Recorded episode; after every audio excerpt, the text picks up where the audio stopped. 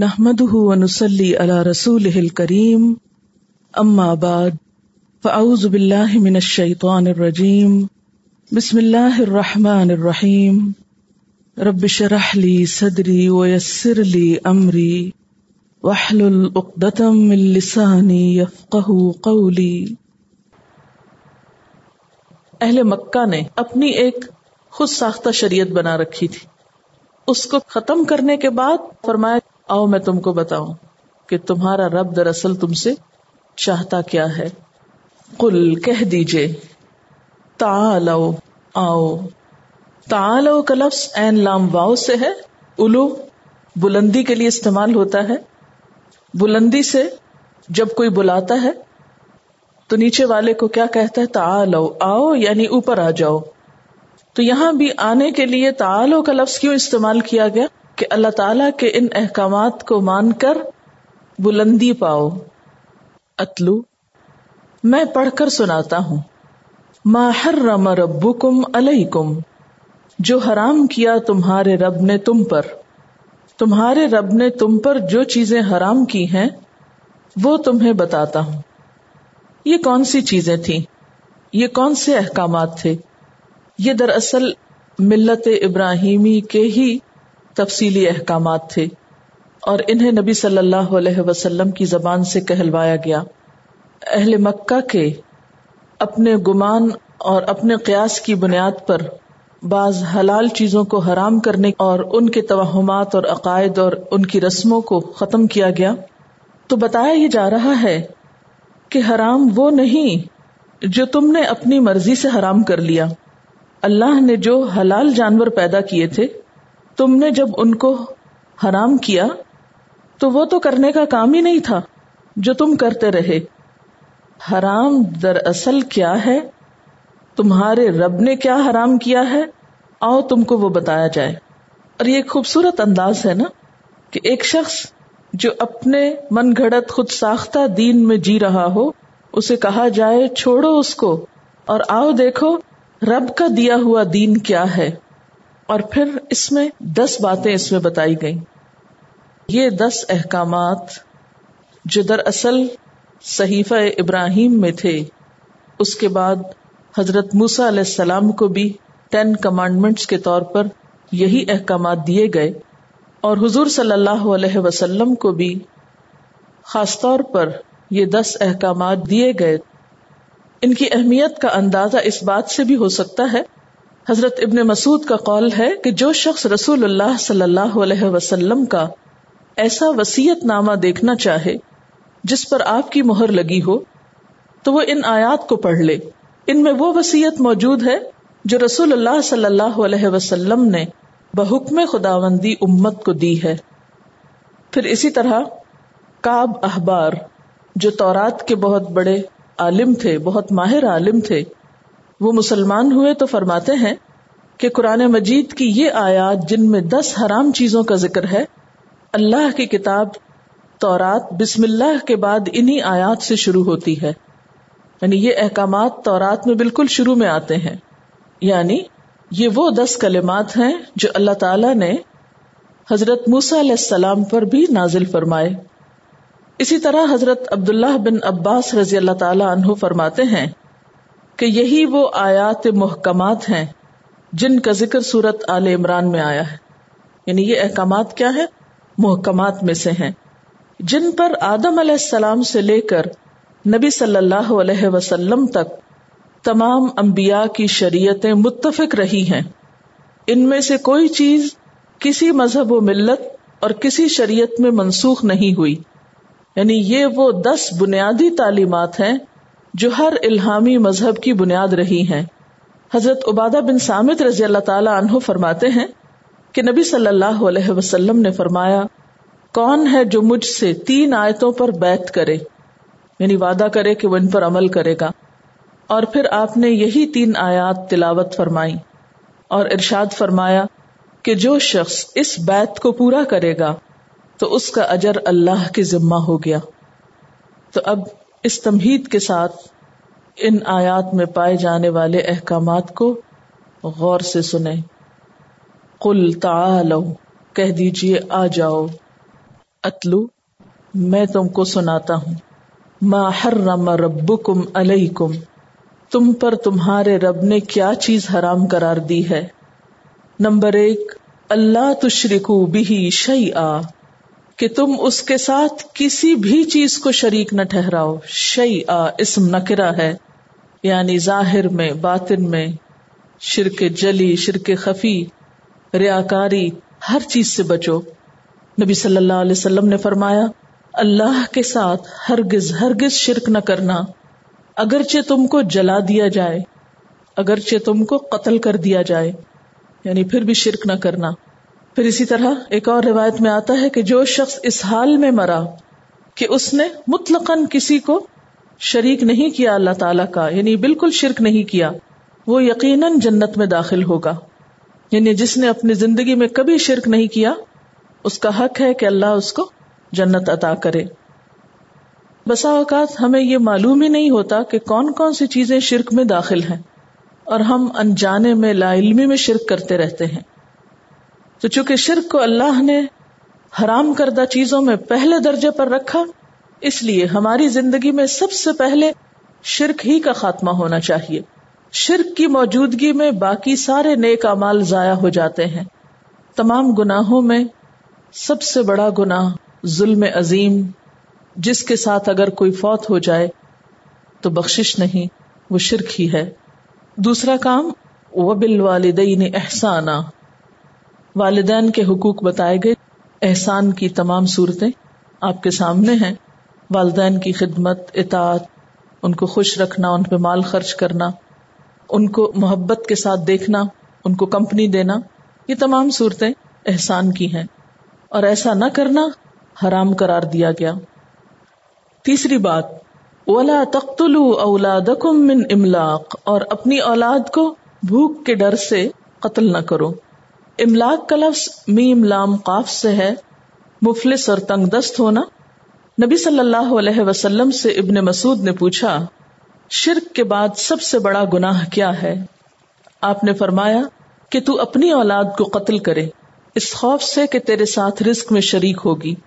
سورت الانام کی آیت نمبر 140 میں بھی آپ پڑھ چکے ہیں کہ اللہ سبحان و تعالیٰ نے ان لوگوں کو نقصان میں بتایا جنہوں نے لا علمی میں بھی اپنی اولاد کو قتل کیا۔ قد خسر الذین قتلوا اولادهم صفهم بغیر علم۔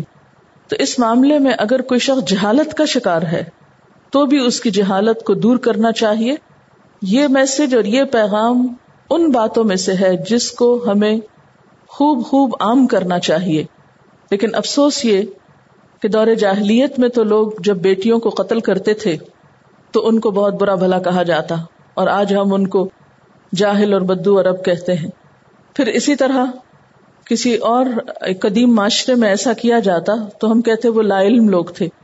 لیکن افسوس اس وقت ہوتا ہے جب آج کے پڑھے لکھے جدید سو کالڈ مہذب معاشرے میں لوگ اپنی اولاد کو قتل کرتے ہیں اور بہت خوبصورت نام دے کر قتل کرتے ہیں۔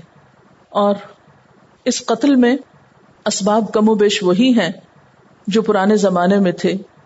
مثلاً دور جاہلیت میں لوگ آر کی وجہ سے بیٹیوں کو پسند نہیں کرتے تھے۔ آج بھی آپ دیکھیں کہ بہت سے لوگ اس بات میں آر محسوس کرتے ہیں کہ ان کے ہاں بیٹی پیدا ہو۔ بعض خواتین کو طلاق تک دے دی جاتی ہے اگر وہ صرف بیٹیاں پیدا کرتی ہو۔ اسی طرح قتل کا ایک بہت بڑا سبب جو ہمارے ہاں پایا جاتا ہے، وہ یہ ہے کہ ہم اولاد کو کھلائیں گے کہاں سے؟ ہم افورڈ نہیں کر سکتے۔ مسلمان عورتوں کی اکثریت کے منہ پر یہ لفظ پایا جاتا ہے کہ اتنے بچے ہم افورڈ نہیں کر سکتے۔ کبھی آپ غور کریں تو اس بات کا مطلب کیا ہے؟ اس جملے کو ذرا آپ ایکسپلین تو کریں کہ ہم افورڈ نہیں کر سکتے۔ گویا رازق آپ ہیں۔ اللہ تعالیٰ فرما رہے ہیں، لا تختلو اولاد من املاق۔ بھوک کے ڈر سے مار رہے ہو ان کو۔ نحن نرزقکم۔ ہم تم کو رسک دے رہے ہیں۔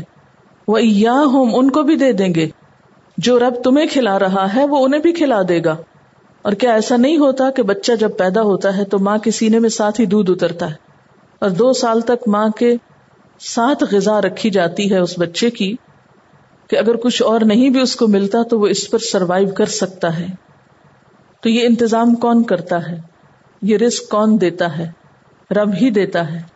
پھر اسی طرح سورت الاسلام میں فرمایا ولا تقتلوا اولادکم خشیت املاق، نحن نرزقهم و ایاکم. سورت انام میں فرمایا، نرزقکم و ایاہم.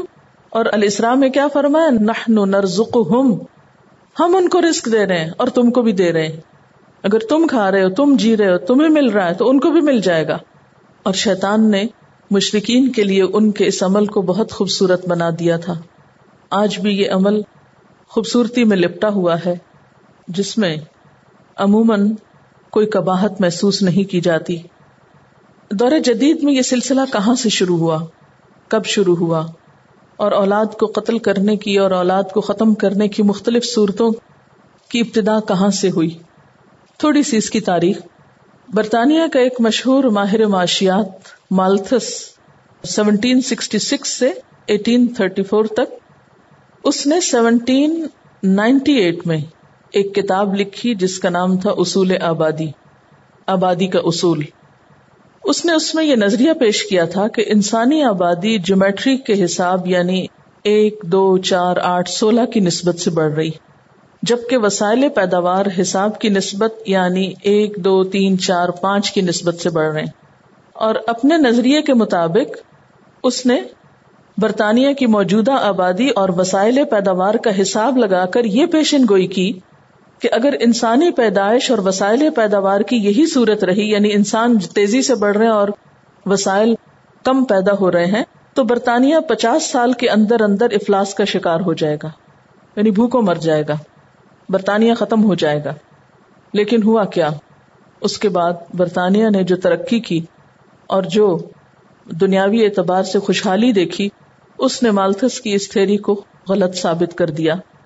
اس وقت برطانیہ میں ابھی انسانی نسل کو کنٹرول کرنے کا کوئی طریقہ ایجاد نہیں ہوا تھا، لیکن یہ ہے کہ اس کی جو یہ تھیری تھی، اس کی بنا پر اس کو جھوٹا پیشین گو قرار دیا گیا۔ یعنی اس نے جو کچھ کہا تھا وہ غلط تھا۔ برطانیہ میں صنعتی انقلاب آیا، انڈسٹریل ریولیوشن، جس کے نتیجے میں خوشحالی کئی گنا زیادہ بڑھ گئی۔ مثلاً پاکستان ہی کو آپ دیکھیے، جب پاکستان بنا تھا تو اس کی آبادی کتنی تھی؟ پانچ چھ کروڑ کے درمیان تھی۔ آج پچپن سال کے بعد اس کی آبادی دو گنا سے بھی زیادہ بڑھ گئی یعنی تیرہ چودہ کروڑ تک ہو چکی ہے۔ اور اگر ایوریج شخص کو دیکھا جائے اس وقت کے اور آج کے، تو آپ دیکھیں گے کہ وسائل پیداوار انسانوں کی رفتار کے ساتھ ساتھ ہی بڑے ہیں اور خوشحالی اس وقت سے کچھ کم نہیں، اس سے زیادہ ہی ہے۔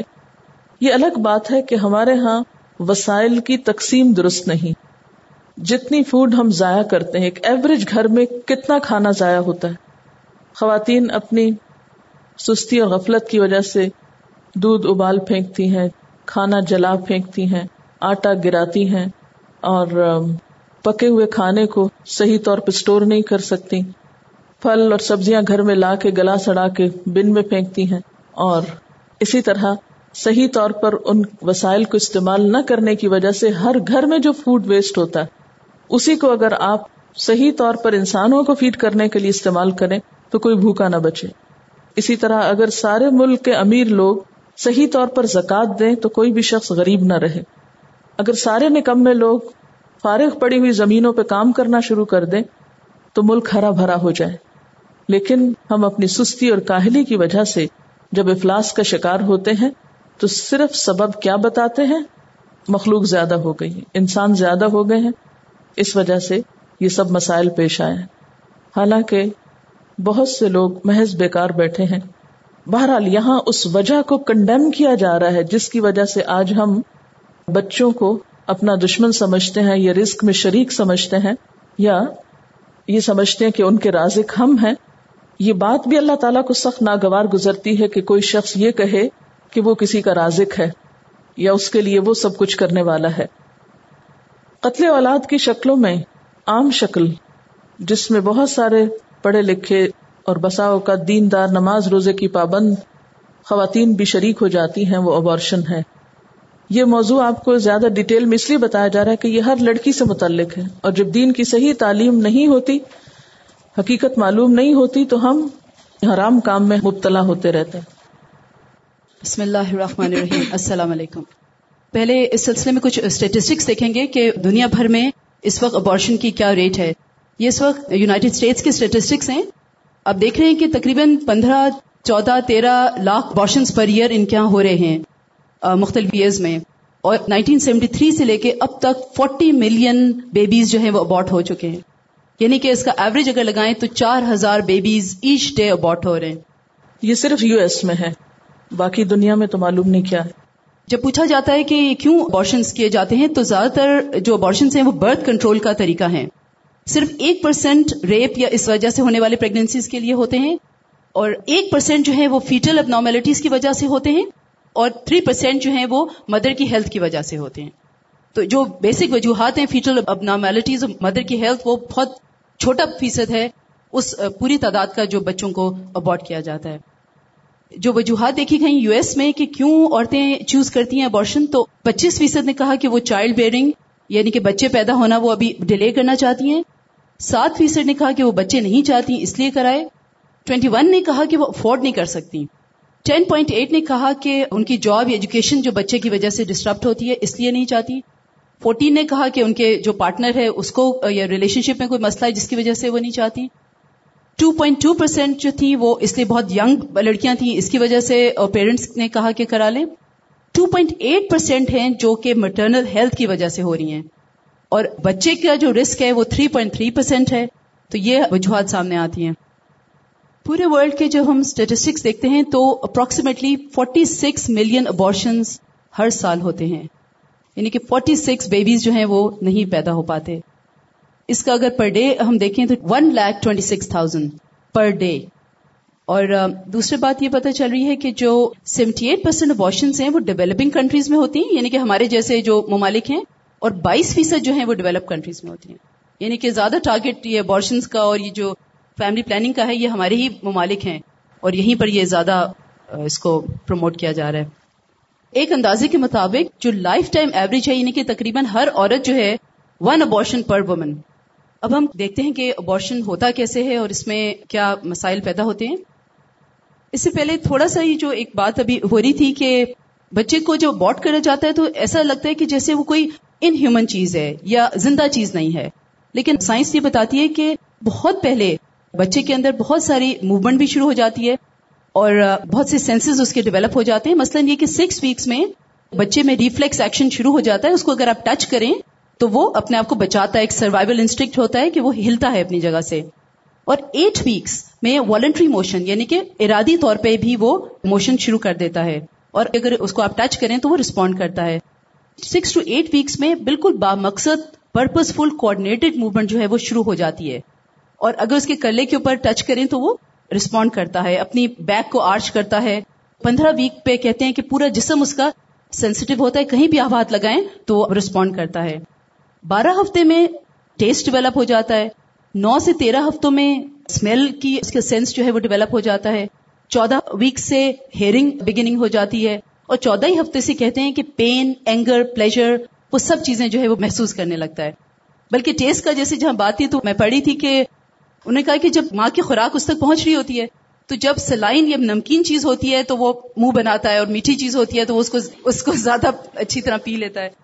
اور اسی طرح اس پہ زیادہ تحقیق نہیں ہوئی ہے، لیکن کچھ لرننگ جو ہوتی ہے، وہ بھی کچھ ٹیک پلیس کر رہی ہوتی ہے اموشنل ریسپانس بھی ہو رہے ہوتے ہیں۔ تو یہ سب کچھ اس چھوٹی سی جان میں ہو رہا ہوتا ہے۔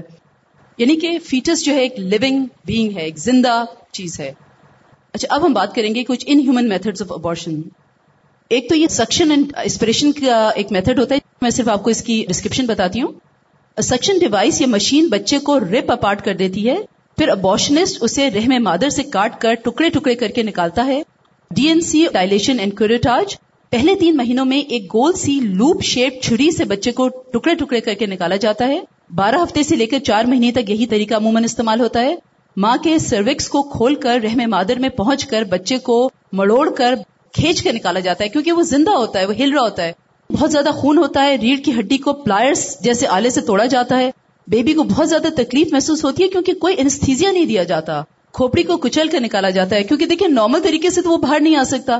اور ابھی تک یہ بات مجھے تو ریڈنگ میں نہیں پتا چلی، لیکن میرے خیال ہے کہ انستیزیا شاید اس وجہ سے نہیں دیتے کہ اگر شاید انستیزیا دے دیں تو بیبی کو باہر نکالنا مشکل ہو جائے۔ آئی ڈونٹ نو کیا وجہ ہے، لیکن وہ لائیو زندہ بچے کو اس طرح کاٹ کاٹ کے نکالتے ہیں۔ اچھا ڈائلیٹیشن اینڈ ایویکویشن کا یہ پروسیجر تھا۔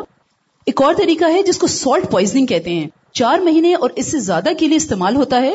ابوشنسٹ زہریلا سولوشن پیٹ میں انجیکٹ کرتا ہے یعنی کہ ماں کے رحم میں بچہ زہر کو بریتھ کرتا ہے اس میں سانس لیتا ہے اور مرنے تک تڑپتا رہتا ہے جس سے ماں محسوس کرتی ہے کیونکہ وہ ہلتا ہے اس کے پیٹ میں بیبی کو مرنے میں دو سے تین گھنٹے لگتے ہیں جو پھر چوبیس گھنٹے بعد ڈلیور کیا جاتا ہے اور کبھی کبھار وہ اس وقت زندہ بھی ہوتا ہے یہ ایک اور طریقہ ہے جس میں آج کل ویسٹ میں پڑھنے میں آئے کہ بہت پاپولر ہے پارشل برتھ ابارشن یعنی کہ تھوڑا سا انٹیکٹ بچے کو ڈلیور کرتے ہیں اور اس میں وہ بتا رہے ہیں کہ اس کا جو فٹ ہے وہ وجائنا کے اندر پل کرتے ہیں پہلے اور بلیچ یعنی کہ ہیڈ فرسٹ اس کو باہر لاتے ہیں۔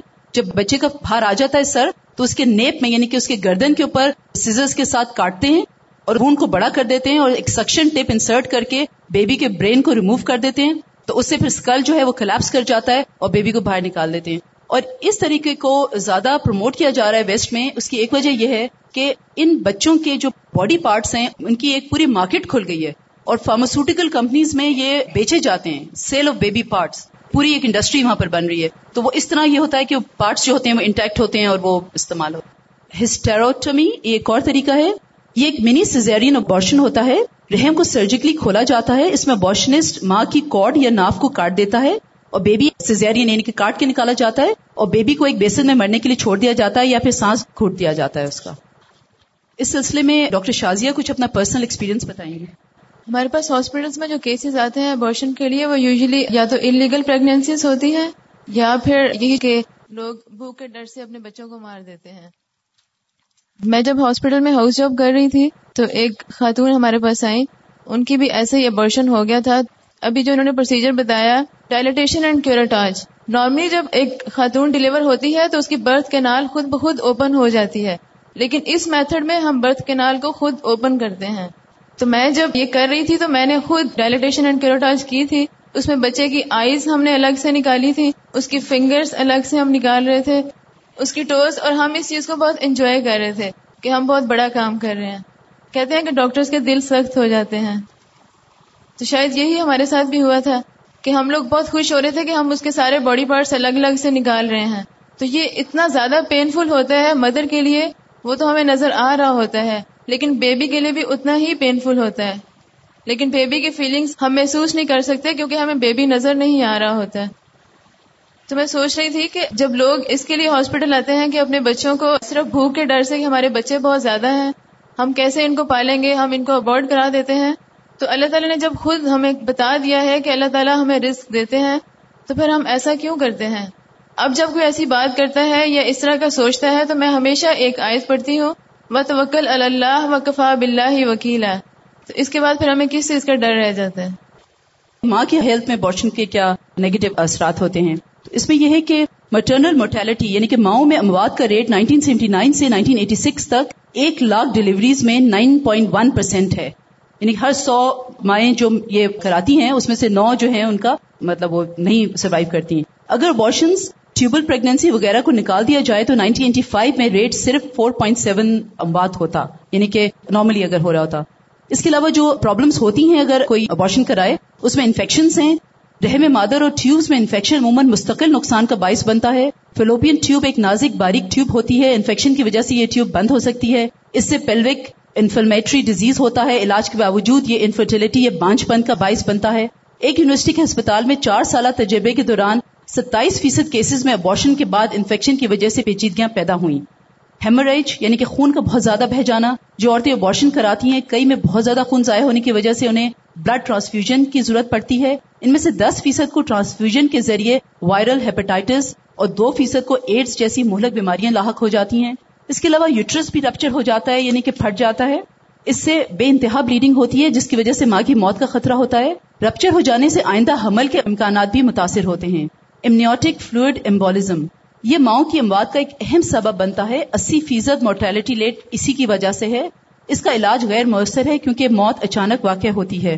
چونکہ سرجیکل ابارشن ایک اب نارمل طریقہ ہے جس میں پلسنٹا جو کہ رحم کے اندر تک جڑ پکڑ چکا ہوتا ہے، جب اسے کاٹ کر الگ کر دیا جاتا ہے تو بیبی کے ارد گرد جو فلوئڈ یا پانی ہوتا ہے یا پھر ٹیشوز اور بلڈ کلاٹس ماں کے دوران خون میں شامل ہو جاتے ہیں اور پھیپڑوں میں جا کر اچانک موت کا باعث بنتے ہیں۔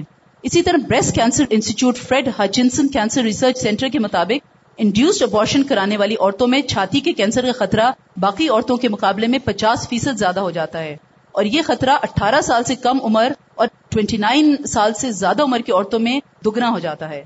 اس کا وجہ یہ ہے کہ ایک تو سرجیکل پروسیجر جو کیا جاتا ہے، پھر دوسری یہ کہ عورت کے اندر ارلی پریگنینسی میں ہارمونس جو بلڈ میں آ جاتے ہیں، وہ ایک دم سے ابرپٹلی ان کو روک دیا جاتا ہے۔ اس سے جو کمپلیکیشن ہوتی ہیں، اس میں سے ایک بریسٹ کینسر بھی ہے۔ تھوڑی سی باتیں یہ کہ یہ جو بہت زیادہ اس وقت پروموٹ کیا جا رہا ہے ابارشن کو، اور یہ بہت بڑا ریکٹ ویسٹ میں ہے۔ یہاں پر یہ ابارشن کلینک ہیں۔ کہتے ہیں کہ اگر کوئی عورت اپنی رائے بدل دے، جیسے تھوڑا سا بھی شروع ہوا ہے اور آخر میں وہ کہے کہ میں نہیں کرنا چاہتی، تو پورا اسٹاف اس کے پاس آ جاتا ہے اور کہتا ہے اٹس ٹو لیٹ اور اس کو وہ سلیٹ کر دیتے ہیں اور اس کو they carry out the abortion اور آئی مین پورا ایک مافیا ہے جو کہ انڈیوس کر رہا ہے ینگ لڑکیوں کو اور ان کو پرووائڈ کر رہے ہیں فیسلٹیز ایک میں تھوڑا سا پڑھ کے سنانا چاہوں گی ایک لڑکی کی ایکسپیرینس کے، کہتی ہیں کہ I laid on the table and they were ready to start the procedure the doctor first had to do an ultrasound to determine the size and placement of the unborn baby یعنی کہ میں late گئی تھی table پہ اور doctor کو baby کے بارے میں معلوم کرنے کے لیے الٹرا ساؤنڈ کرا.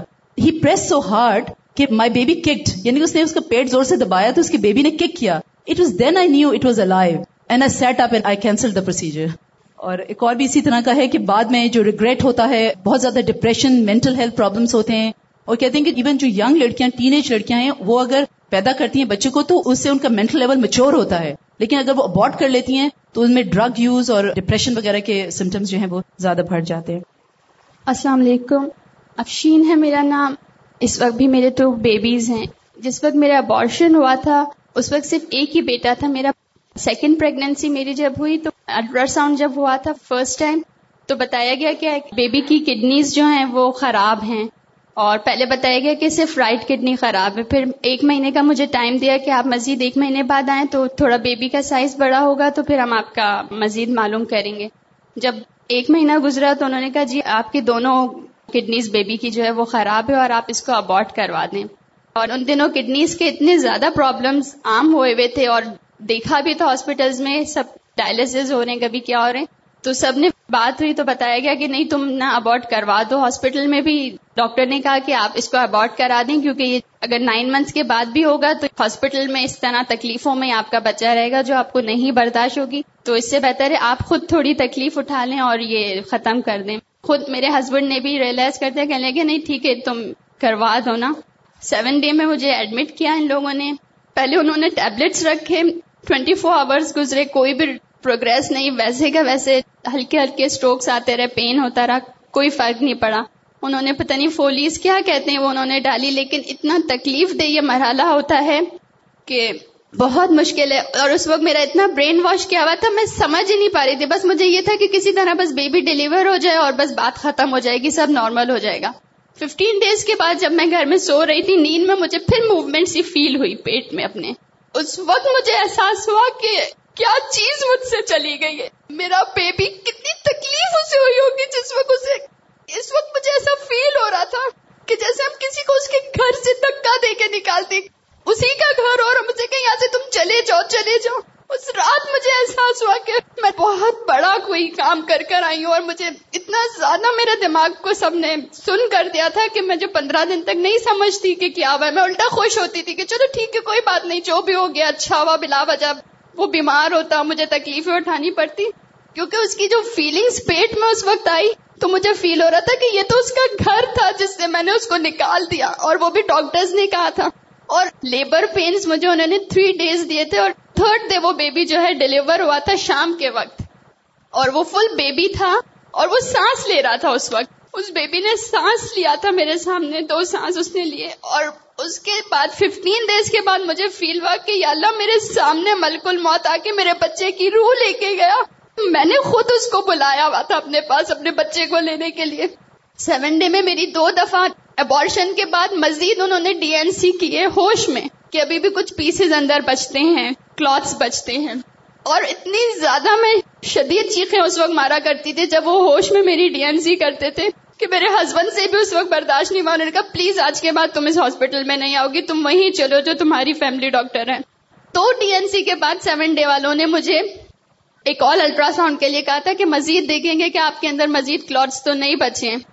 سیون ڈے میں مجھے اس کا ملا تھا almost ten thousand three days انہوں نے مجھے رکھا تھا۔ اس کے علاوہ میری ڈی این سی یہ لوگ کرتے رہے، اس کے الگ چارجز مجھ سے انہوں نے لیے تھے۔ نائنٹی تھری، نائنٹی فور کی بات ہے۔ تو ابھی میں ویکلی کلاسز لیتی تھی۔ ابھی الہدا کا ریگولر کورس شروع نہیں ہوا تھا۔ تو میرے درس پر ایک خاتون آتی تھی، وہ کہنے لگی کہ ان کی بہن باہر ہوتی ہیں تو ڈاکٹرز نے ان کو ریکمینڈ کیا ہے کہ ان کو اپنا بیبی اوارڈ کرا دینا چاہیے کیونکہ وہ بچہ جو ہے وہ اب نارمل ہوگا۔ مجھے جہاں تک پتا تھا کہ یہ بات درست نہیں ہے، لیکن میں نے کچھ اور اسکالر سے کنسلٹ کیا ڈسکس کیا۔ تو الٹیمیٹلی یہی جواب تھا کہ ابارٹ نہیں کرا سکتے۔ یہ بالکل ایسا ہی ہے نا کہ جیسے اگر ہم بیمار ہوں تو ہمیں کوئی مار کے گھر سے نکال دے کہ ہم تمہارے لیے مصیبتیں نہیں اٹھا سکتے کہ تمہیں ہسپتال لے جائیں یا تمہیں دوا کھلائیں یا تمہیں لک آفٹر کریں۔ آپ اپنے آپ کو رکھ کے دیکھیں کہ اگر آپ بیمار ہوں اور آپ کے ساتھ یہ سلوک ہو کہ آپ کو مارنے پہ لوگ تل جائیں۔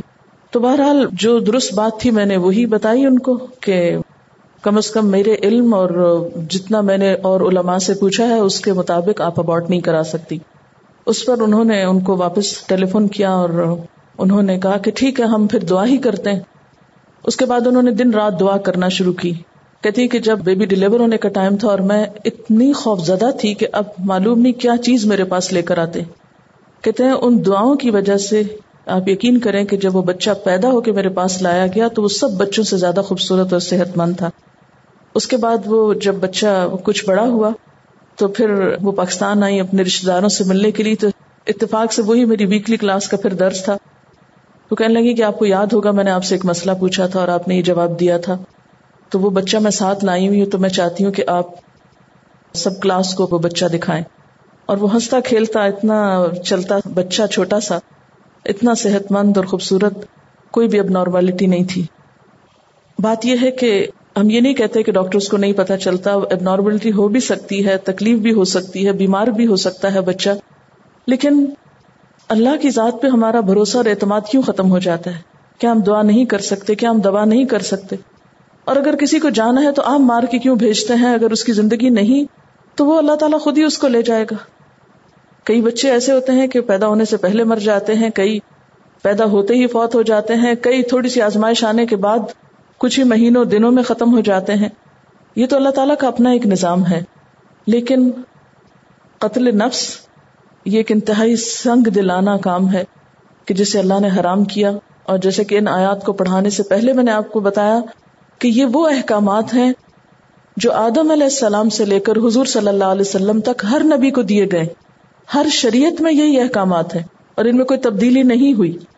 اور نبی صلی اللہ علیہ وسلم نے اس بات پر بیت بھی لی کہ کون ہے جو مجھ سے ان باتوں پر بیت کرے تو میں اس کے لیے جنت کی ضمانت دیتا ہوں۔ یہ ایک ڈاکٹر کا ایکسپیرئنس ہے اس سلسلے میں، جو کہ ابارشن خود کرواتے تھے۔ تو وہ کہتے ہیں کہ I remember as we made the incision in the uterus to see the baby move underneath the sac of membranes as the caesarean incision was made before the doctor broke the water the thought came to me my God that's a person at that instant he broke the water and I had that terrible pain God's my heart he deliver the baby and I couldn't even touch it I was and much of an instant I just stood there and the reality of what was going on finally begin to seep in to my callous brain and heart we simply took that little baby that was making little sounds and was moving and kicking and set it on the table in a cold stainless steel bowl. Every time I would look over while we were repairing the incision in the uterus, I would see that little person kicking and moving in that bowl. It kicked and moved less and less as time went on. I can remember going over and looking at the baby when we were done with the surgery, and the baby was still alive. You could see the chest moving as the heart beat, and the baby would try and take a little breath. دوسری بات یہ کہ یہ جو depression کی بات ہے کہ ڈاکٹر عموماً کہتے ہیں کہ ہو جائے گا نارمل ہو جائے گا، تھوڑے دن تک دیکھتے ہیں کہ عورت نارمل ہے۔ لیکن ریسرچ سے ایک بات پتا چل رہی ہے کہ almost one year after abortion جب وہ بیبی ایکچوئل ڈلیور ہوتا، جب بچہ پیدا ہوتا، اس وقت ڈپریشن شروع ہوتا ہے۔ اور اس وقت بہت سارے ایسے سمٹم سامنے آتے ہیں جو ریسرچ اب تک پک نہیں کر پائی ہے، کیونکہ جب تک وہ اتنا لانگ ٹرم ریسرچ اب جب ہوئی ہے تو وہ کہہ رہے ہیں کہ اس وقت یہ بات پتا چلتی ہے۔ اور ایک ڈاکٹر کا صرف ایک کوٹ میں آخر میں کروں گی کہ کہتے ہیں کہ کوئی بھی اگر ابارشن کرنے کا سوچ رہا ہو تو ہمیشہ یہ بات یاد رکھے کہ ہم کہتے ہیں نا کہ I am going to have a baby یعنی میرا بچہ ہونے والا ہے۔ یہ بات صحیح نہیں ہے۔ آلریڈی ہیو اے بیبی آپ کا بچہ ہے اور وہ لڑکا اور لڑکی بھی ہے۔ تو یہ نہیں سوچنا چاہیے کہ ہونے والا ہے اور ہم اس کو روک سکتے ہیں یا نہیں روک سکتے۔ You already have a baby السلام علیکم۔ جزاک اللہ خیر۔ وہ بال والدین احسانہ والدین کے ساتھ احسان کے بعد اولا تختلو اولادکم من املاق، اولاد کے حقوق بتائے گئے کہ انہیں بھوک کے ڈر سے، تنگ دستی کے ڈر سے، مفلسی کے ڈر سے قتل مت کرو۔ خواہ یہ قتل پیدا ہونے سے پہلے ہو یا پیدا ہونے کے بعد۔ نحن نرزقکم و ایاہم، ہم رزق دیتے ہیں تم کو اور ان کو بھی، ان کے رازق ہم ہیں، تم نہیں ہو۔ ولا تقرب الفواحش، اور فواہش کے قریب بھی نہ جاؤ۔ بے حیائی کی باتوں کے قریب بھی نہ پھٹکو جیسا کہ سورت النام کی آیت نمبر 120 میں فرمایا، وَذَرُوا ظَاهِرَ الْإِثْمِ وَبَاطِنَهُ اور چھوڑ دو ظاہری گناہ بھی اور چھپے ہوئے گناہ بھی۔ اب آپ دیکھیے کہ پیچھے قتل اولاد کی بات ہے، اس کے فوراً بعد فواہش کی بات۔ جیسا کہ ابھی آپ نے دیکھا کہ بہت سارے ابارشنس کی وجہ انلیگل پریگنسیز ہیں۔ یعنی فحاشی ایک سبب بنتی ہے دوسرے گناہ کا بھی۔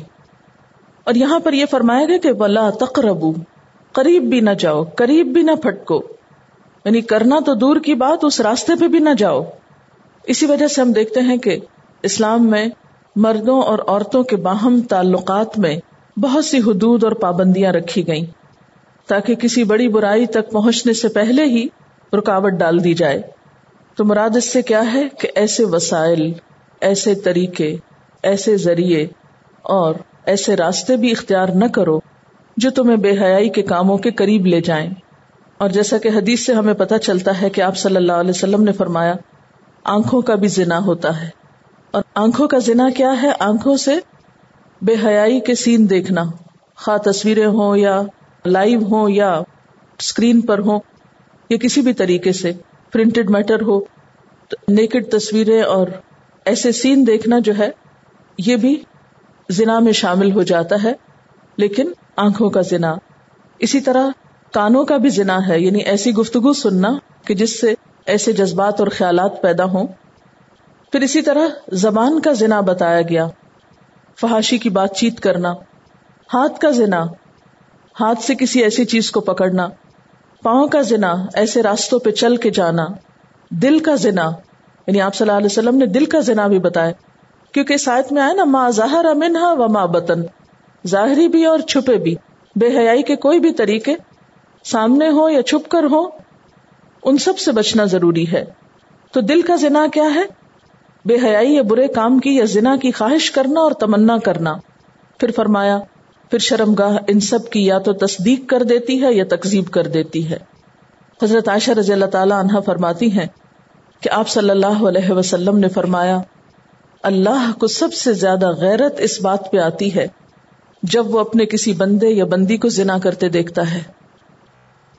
ولا تقرب الفواحش اور فواہش کے بے حیائی کی باتوں کے بے حیائی کے کاموں کے قریب بھی نہ پھٹکو، اس راستے پہ بھی نہ جاؤ۔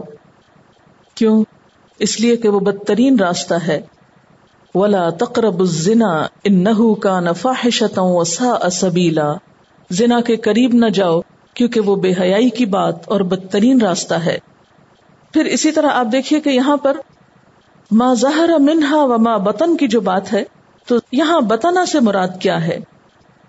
باطنی فواہش سے مراد وہ گناہ ہے جو نمبر ایک یا تو چھپ کر کیے جائیں یعنی کھلی بدکاری کے علاوہ چھپ کر برے کام کرنا، بے حیائی کے کام کرنا یعنی لوگوں کے سامنے تو انتہائی نیک شریف نظر آنا، لیکن تنہائی میں برے کام کرنا، یا پھر باطنی فواہش سے مراد دل کی برائیاں بھی ہیں۔ جیسے حسد، کینا، ہرس، ناشکری، بے صبری، یہ تمام چیزیں اس میں شامل ہو جاتی ہیں۔ ولا تقتل النفس التي حرم اللہ بالحق۔ اور پانچویں چیز جو اللہ نے حرام کی وہ کیا ہے؟ کہ کسی جان کو قتل نہ کرو، جسے اللہ نے حرام قرار دیا۔ مگر حق کے ساتھ یعنی انسانی جان محترم ہے۔ حرمت والی ہے۔ خواہ وہ کسی مسلمان کی ہو یا نان مسلم کی۔ آپ صلی اللہ علیہ وسلم نے فرمایا، کسی مسلمان کا خون حلال نہیں۔ مگر تین چیزوں سے۔ نمبر ایک، وہ شادی شدہ ہونے کے باوجود بدکاری میں مبتلا ہو جائے۔ نمبر دو، کہ اس نے کسی کو ناحق قتل کر دیا ہو اور اسے قصاص میں مارا جائے۔ نمبر تین، کہ اپنا دین حق چھوڑ کر مرتد ہو گیا ہو۔ تو مرتد کو قتل کیا جا سکتا ہے۔ ذالکم وصاکم بھی اس بات کی اللہ تم کو تاکید کرتا ہے۔ لعلکم تعقلون، تاکہ تم عقل سے کام لو۔ ابارشن کے بارے میں فتوا ہے۔ میں ریفرنس آپ کو بتا دیتی ہوں، آپ خود بھی وہاں سے دیکھ سکتے ہیں۔ کیونکہ یہ مسئلہ خواتین سے متعلق ہے۔ اور خواتین کو اس کا علم ہونا چاہیے۔ اور پورے یقین اور شرح صدر کے ساتھ کہ وہ کہاں اسٹینڈ کرتی ہیں۔ اور اس میں آپ دیکھیے کہ ایک کینیڈین ہیلتھ رپورٹ ہے، جس میں نیو کینیڈین ابارشن اسٹیٹسٹکس جو ریلیز ہوئے۔ اگرچہ یہ پرانے ہیں، بالکل لیٹسٹ تو نہیں ہے لیکن انہوں نے لکھا ہے کہ ایئر ٹو تھاؤزینڈ میں ایئر ٹو تھاؤزینڈ میں ایک لاکھ پانچ ہزار چار سو ستائیس babies were deliberately killed in their mothers wombs in year two thousand Ottawa March twenty eight two thousand three کی رپورٹ ہے LifeSiteNews dot com statistics Canada today release information that hundred and five thousand four hundred and twenty seven babies were deliberately killed in their mothers wombs in the year two thousand in Canada the reported death toll is added to the two million slaughtered since nineteen sixty nine اور پھر اس کے بعد یہ کہ 1999 میں abortion count was slightly higher اور اس میں 427 کی بجائے 666 تھا۔ اور پہلا فگر وہی۔ اور یہ کہتے ہیں کہ ابورشن ریٹ جو تھا 15.4 ابارشن پر 1000 وومن یعنی ہر ہزار عورت میں سے 15.4 جو ہے وہ ابارشن کراتی رہی 1999 میں اور 2000 میں۔ تو آپ دیکھیے کہ یہاں پر ہر طرح کے لوگ رہتے ہیں اور اس میں مسلم بھی موجود ہیں اور مسلم خواتین بھی یقیناً ایسی مشکلات کا شکار ہوتی ہوں گی۔ تو بعض اوقات لا علمی میں، بعض اوقات دیکھا دیکھی، بعض اوقات کسی بیماری، تکلیف، پریشانی کی وجہ سے ریزن کوئی بھی ہو، لیکن قتل قتل ہے۔ اس میں پھر فتوا کیا ہے؟ اسلام کیو اینڈ اے پہ آپ مزید اس کو پڑھ سکتے ہیں۔ الفتوا الجامع فتوا نمبر ہے three slash one zero five six W W W Islam dash Q and A dot com تو اس پر آپ دیکھ لیجیے اسلام کیو اینڈ اے مشہور سائٹ ہے اور اس میں جو فتوا number three slash one thousand fifty six ہے، کیونکہ وہ ایک دم اتنا ڈھونڈنا مشکل ہوگا آپ کے لیے، تو اس میں آپ دیکھ سکتے ہیں۔ اس میں انہوں نے لکھا ہے کہ کسی نے ان سے سوال پوچھا تھا کہ حمل کے پہلے تین مہینوں میں بچے کو ابارٹ کرانے کے بارے میں کیا حکم ہے جب روح نہ پھونکی گئی ہو۔ تو جواب انہوں نے لکھا ہے، حمل کے کسی بھی مرحلے میں بچے کو ابارٹ کرانا جائز نہیں، سوائے اس کے کہ کوئی ویلڈ ریزن ہو، کوئی جائز وجہ ہو۔ حمل کے پہلے چالیس دن میں اگر اس کو کسی وجہ سے گرانا پڑے یعنی کسی ویلڈ ریزن کی وجہ سے گرانا پڑے تو جائز ہے۔ مگر اس مرحلے میں صرف اس خوف سے گرانا اب یہ بہت غور سے سننے کی بات ہے کہ یہ نہیں کہ anyone can do that کہ چالیس دن ابھی نہیں گزرے تو چلو کام ختم کرے صرف اس خوف سے گرانا کہ اس بچے کو پالنا، پوسنا اور تربیت وغیرہ پر بہت خرچہ یا مشکل ہوگا تو یہ کسی بھی طور پہ جائز نہیں یعنی یہ ویلڈ ریزنز نہیں ہے اس کے ساتھ ساتھ مستقبل کے خوف اور یہ خوف کہ ہمارے پہلے ہی بہت بچے ہیں، یہ بھی جائز وجوہات نہیں۔ تو پہلے فورٹی ڈیز کے بارے میں تو یہ ہے کہ جب تک کوئی ویلڈ ریزن نہ ہو تو ایون پہلے فورٹی ڈیز میں بھی ابارٹ نہیں کرا سکتے۔ حمل کو علاقہ یا مزغہ کے مرحلے میں یعنی اگر اگلے جو فورٹی ڈیز ہیں اور اس کے بعد کے، اس کے مرحلے میں بھی اس کو گرانا صحیح نہیں، سوائے اس کے کہ ماں کی صحت کو خطرہ ہو یعنی اگر ماں کی جان کو خطرہ ہو، جان کو خطرہ ہو۔ اور اس صورت میں کہ حمل کو اگر کنٹینیو کیا گیا، مثلا بازو کا بعض خواتین کا بی پی بہت ہائی ہوتا ہے اور پرگنسی میں وہ اور زیادہ بڑھ جاتا ہے، تو ایسے میں ماں کی جان کو خطرہ ہو سکتا ہے، تو اس صورت میں صرف جائز ہو سکتا ہے۔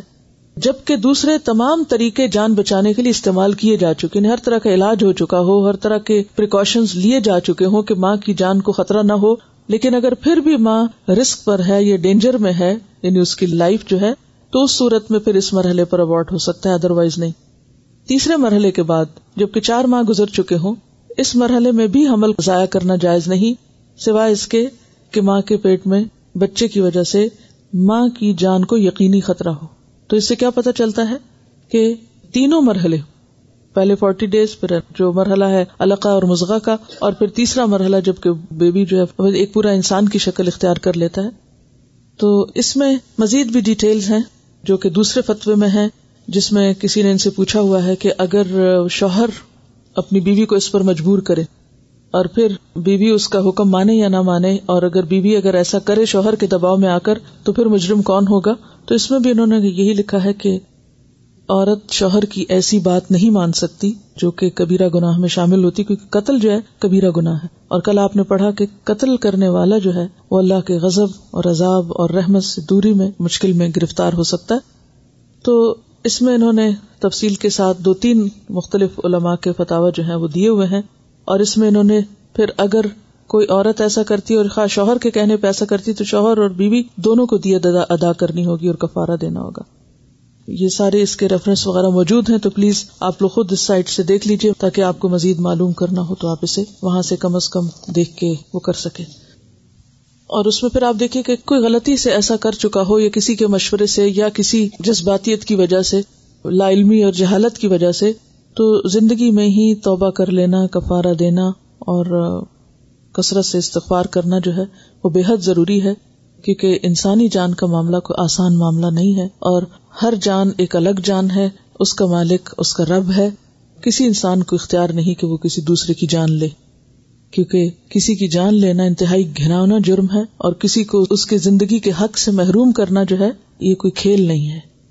تو اس معاملے میں اچھی طرح مزید اس پر اسی چیز کے بارے میں پڑھ کے اور جہاں کہیں کوئی آپ میں سے اسٹینڈ کرتا ہو، اس کے مطابق اپنا طرز عمل اختیار کرے۔ ایک دن بھی گزرا ہو تو بغیر وجہ سے نہیں ختم کر سکتے۔ بعض لوگ خود گھریلو ٹوٹکے اور اس طرح کی چیزیں اختیار کرتے رہتے ہیں، وہ بھی گناہ ہے یعنی جب آپ نے انٹینشن یہ کی کہ میں اس حمل کو ابارٹ کر دوں میں اسے کیری نہیں کرنا چاہتی، تو یہ جو انٹینشن ہے، یہ انٹینشن ہی درست نہیں ہے۔ اللہ یہ کہ کوئی ویلڈ ریزن ہو۔ تو یہ آپ خود پڑھیں اپنی آنکھوں سے تو زیادہ بہتر ہے بنسبت اس کے کیونکہ میں تو اس میں مفتی نہیں ہوں۔ تو ایسی پلس بھی جو اس نیت سے لی جائیں یعنی میتھڈ پھر کوئی بھی ہو سکتا ہے۔ کل بھی ہم نے دیکھا نا کہ قتل کا طریقہ کوئی بھی ہو سکتا ہے۔ خواہ آپ کسی کو زہر کھلائیں، خواہ آپ کسی کا گلا گھونٹے خواہ آپ کسی پہ کوئی ہتھیار تلوار چلائیں یعنی کوئی بھی طریقہ جو اس میں اختیار کیا جائے وہ غلط ہے۔ انجام کی بھلائی انسان کی خوش قسمتی کی علامت ہے۔ ایک انسان خاص ساری زندگی اچھے کام کرتا رہے، لیکن اگر اپنی زندگی کے آخر میں کوئی ایسا غلط کام کر جائے جو اللہ تعالی کو سخت ناپسند ہو، تو اس کی وجہ سے پچھلے تمام اچھے کام بھی ضائع ہو کر رہ جاتے ہیں۔ انسان کا انجام اس کے اعمال کے آخری حصے پر خاص طور پر منحصر ہے۔ اس لیے اچھے اعمال کی توفیق طلب کرنا بھی ضروری ہے۔ جیسے ہم دعا مانگتے ہیں اللہ وفق نہ لما تحب و تردا کہ اے اللہ ہمیں اس چیز کی توفیق دے جس کو تو پسند کرتا ہے، جس پہ تو راضی ہے۔ تو اس کے ساتھ ہی یہ کہ مرتے دم تک ہم اچھائی پر قائم رہیں۔ تو اللہ احسن عاقبتنا فی الامور کلہا اچھا کر انجام ہمارا سب کاموں میں۔ کوئی بھی اچھا کام جو ہم شروع کریں، اس کو تکمیل تک بھی پہنچائیں۔ کیونکہ بعض اوقات ہم ایک اچھا کام شروع کر لیتے ہیں، اس پر خوب خوب محنت کرتے ہیں۔ پھر کچھ عرصے کے بعد ہمارا دل اس سے اکتا جاتا ہے اور ہم اس کو چھوڑ دیتے ہیں۔ تو جب تک ایک چیز کی تکمیل نہ ہو جائے اس کا پورا لطف اٹھایا نہیں جا سکتا۔ اس لیے یہ دعا مانگنا ضروری ہے کہ اللہ احسن عاقبتنا فی الامور کلہا۔ یعنی تمام کے تمام معاملات، حتیٰ کہ وہ معاملات جن میں ابتدا میں نیت اچھی نہ ہو، تو اختتام پر وہ اچھائی اور بھلائی کے ساتھ ختم ہو اس اعتبار سے بھی یہ دعا مانگنے کی ہے کہ ہمارا اختتام جو ہے وہ آغاز سے بھی اچھا ہو یعنی ایک معنی میں۔ اور پھر یہ کہ یہ ویسے بھی رسوائی کا سبب ہے، تو جہاں دنیا کی رسوائی سے پناہ مانگی گئی ہے، وہاں آخرت کا عذاب استعمال ہوا اور عذاب خود رسوائی کا سبب ہے۔ جیسے حضرت شعیب علیہ السلام نے اپنی قوم سے کہا تھا کہ سو فتح اتی ہی عذاب یو ہی اور اسی طرح سورت عال عمران میں بھی ہم نے پڑھا کہ ہمیں آخرت کے آگ کے عذاب سے بچا۔ ان کمن تد خل انارا فقد اخذیتا کیونکہ جس کو تو نے آگ میں داخل کر دیا، اس کو تو نے رسوا کر دیا۔ تو آخرت کی رسوائی دراصل کیا ہے؟ آخرت کا عذاب ہی ہے۔ اور دنیا کی رسوائی کیا ہے؟ کہ انسان کے اعمال کا نتیجہ ایسا نہ ہو کہ جس سے انسان کو نقصان ہو جائے۔ جیسے ایک روایت میں آتا کہ العمال و بالخواتین کہ اعمال اپنے خاتمے پر منحصر ہے اعمال کا دار و مدار ان کے خاتمے پر ہے کہ خاتمہ کیسے ہوتا ہے۔ مثال کے طور پر اگر ایک پائلٹ بہت اچھا جہاز چلا کے منزل تک لے جائے، لیکن اترتے وقت اس کی لینڈنگ اچھی نہ ہو، تو سب لوگ برہم ہو جاتے ہیں کہ لینڈنگ اچھی نہیں ہوئی، یہ ماہر تیار نہیں ہے۔ تو اسی طرح اگر کوئی کام آپ بہت اچھی طرح کر رہے ہیں لیکن آپ جب اینڈ پہ پہنچتے ہیں تو آپ اس کو بگاڑ کے رکھ دیتے ہیں۔ بعض اوقات بوریت کی وجہ سے، تھکاوٹ کی وجہ سے، اکتاہٹ کی وجہ سے۔ تو اصل بھلائی کیا ہے کہ آپ نے اختتام کیسے کیا؟ اب اس احساس کے ساتھ آپ دعا مانگیے۔ اللهم احسن عاقبتنا في الامور كلها اللهم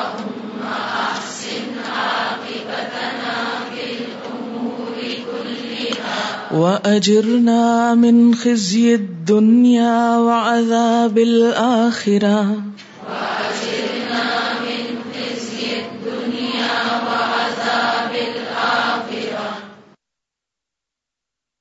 اللهم رحمتك نرجو اللهم فلا تكلنا إلى أنفسنا طرفة عين. فلا تكلنا إلى أنفسنا طرفة عين وأصلح لنا شأننا كله. وأصلح لنا شأننا كله لا الہ الا انت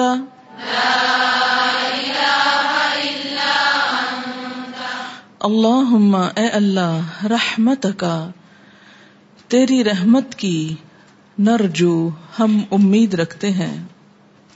فلا تکلنا، پس نہ حوالے کرنا ہم کو۔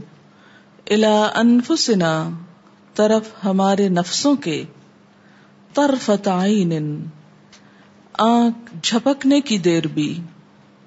وہ اسلح لنا، اور اصلاح کر دے ہمارے لیے۔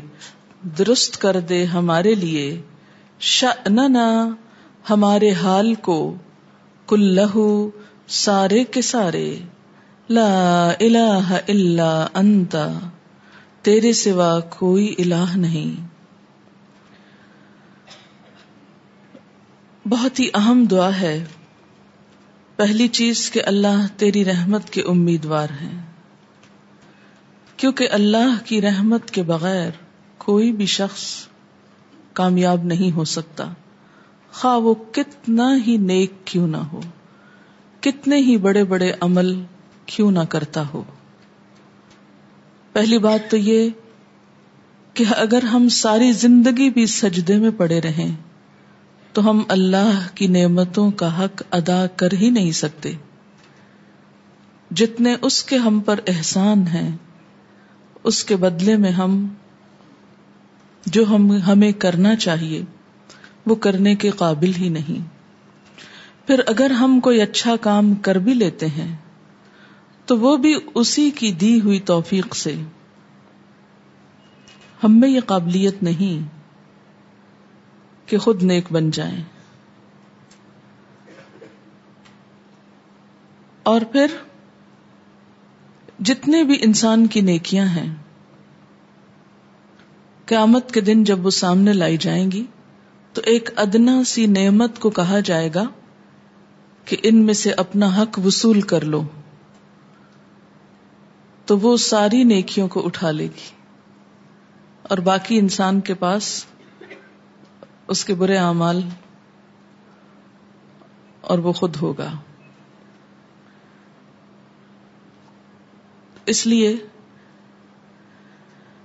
آپ صلی اللہ علیہ وسلم نے فرمایا کہ کوئی شخص بھی جنت میں نہیں جا سکتا جب تک کہ اللہ کی رحمت اس کے شامل حال نہ ہو۔ لوگوں نے پوچھا، یا رسول اللہ صلی اللہ علیہ وسلم، کیا آپ بھی؟ آپ نے فرمایا ہاں میں بھی۔ اللہ یتغمدنی اللہ برحمہ۔ مگر یہ کہ اللہ مجھے بھی اپنی رحمت کے ساتھ ڈھانپ لے۔ تو اللہ رحمت کا نرجو، ہم میں سے ہر ایک کو رحمت کی ضرورت ہے۔ جیسے بات ہے نا ید خلوفی رحمت ہی میشا جسے چاہے گا اپنی رحمت میں داخل کرے گا۔ اور اسی طرح اللہ من رحم ربک۔ سورت ہود کے اختتامیہ میں آپ نے پڑھا کہ وہی لوگ اختلاف سے، فساد سے بچیں گے۔ ولا یزالون مختلفین الا من رحم ربک جس پر تیرا رب رحم کرے، اسی کو سیدھا رستہ مل سکتا ہے۔ اور وہی اپنے نفس کے شر، لوگوں کے شر، شیطان کے شر سے بچ کر اللہ کے راستے پر استقامت اختیار کر سکتا ہے۔ تو اسی لیے ہم سب کو پورے احساس کے ساتھ یہ دعا مانگنے کی ضرورت ہے کہ اللہ رحمت کا نرجو۔ اور پھر ساتھ ہی، فلا تکلنا، تو ہم کو حوالے نہ کرنا، سپرد نہ کرنا۔ یہ وہی تکلنا کا روٹ ہے جو توکل میں اور وکیل میں آتا ہے۔ ہمیں حوالے نہ کرنا کس کے؟ الا انفسنا، ہمارے نفسوں کے۔ کیونکہ حدیث پاک میں آتا ہے کہ سب سے بدترین معبود جس کی دنیا میں پیروی کی جاتی ہے، وہ خود انسان کا اپنا نفس ہے۔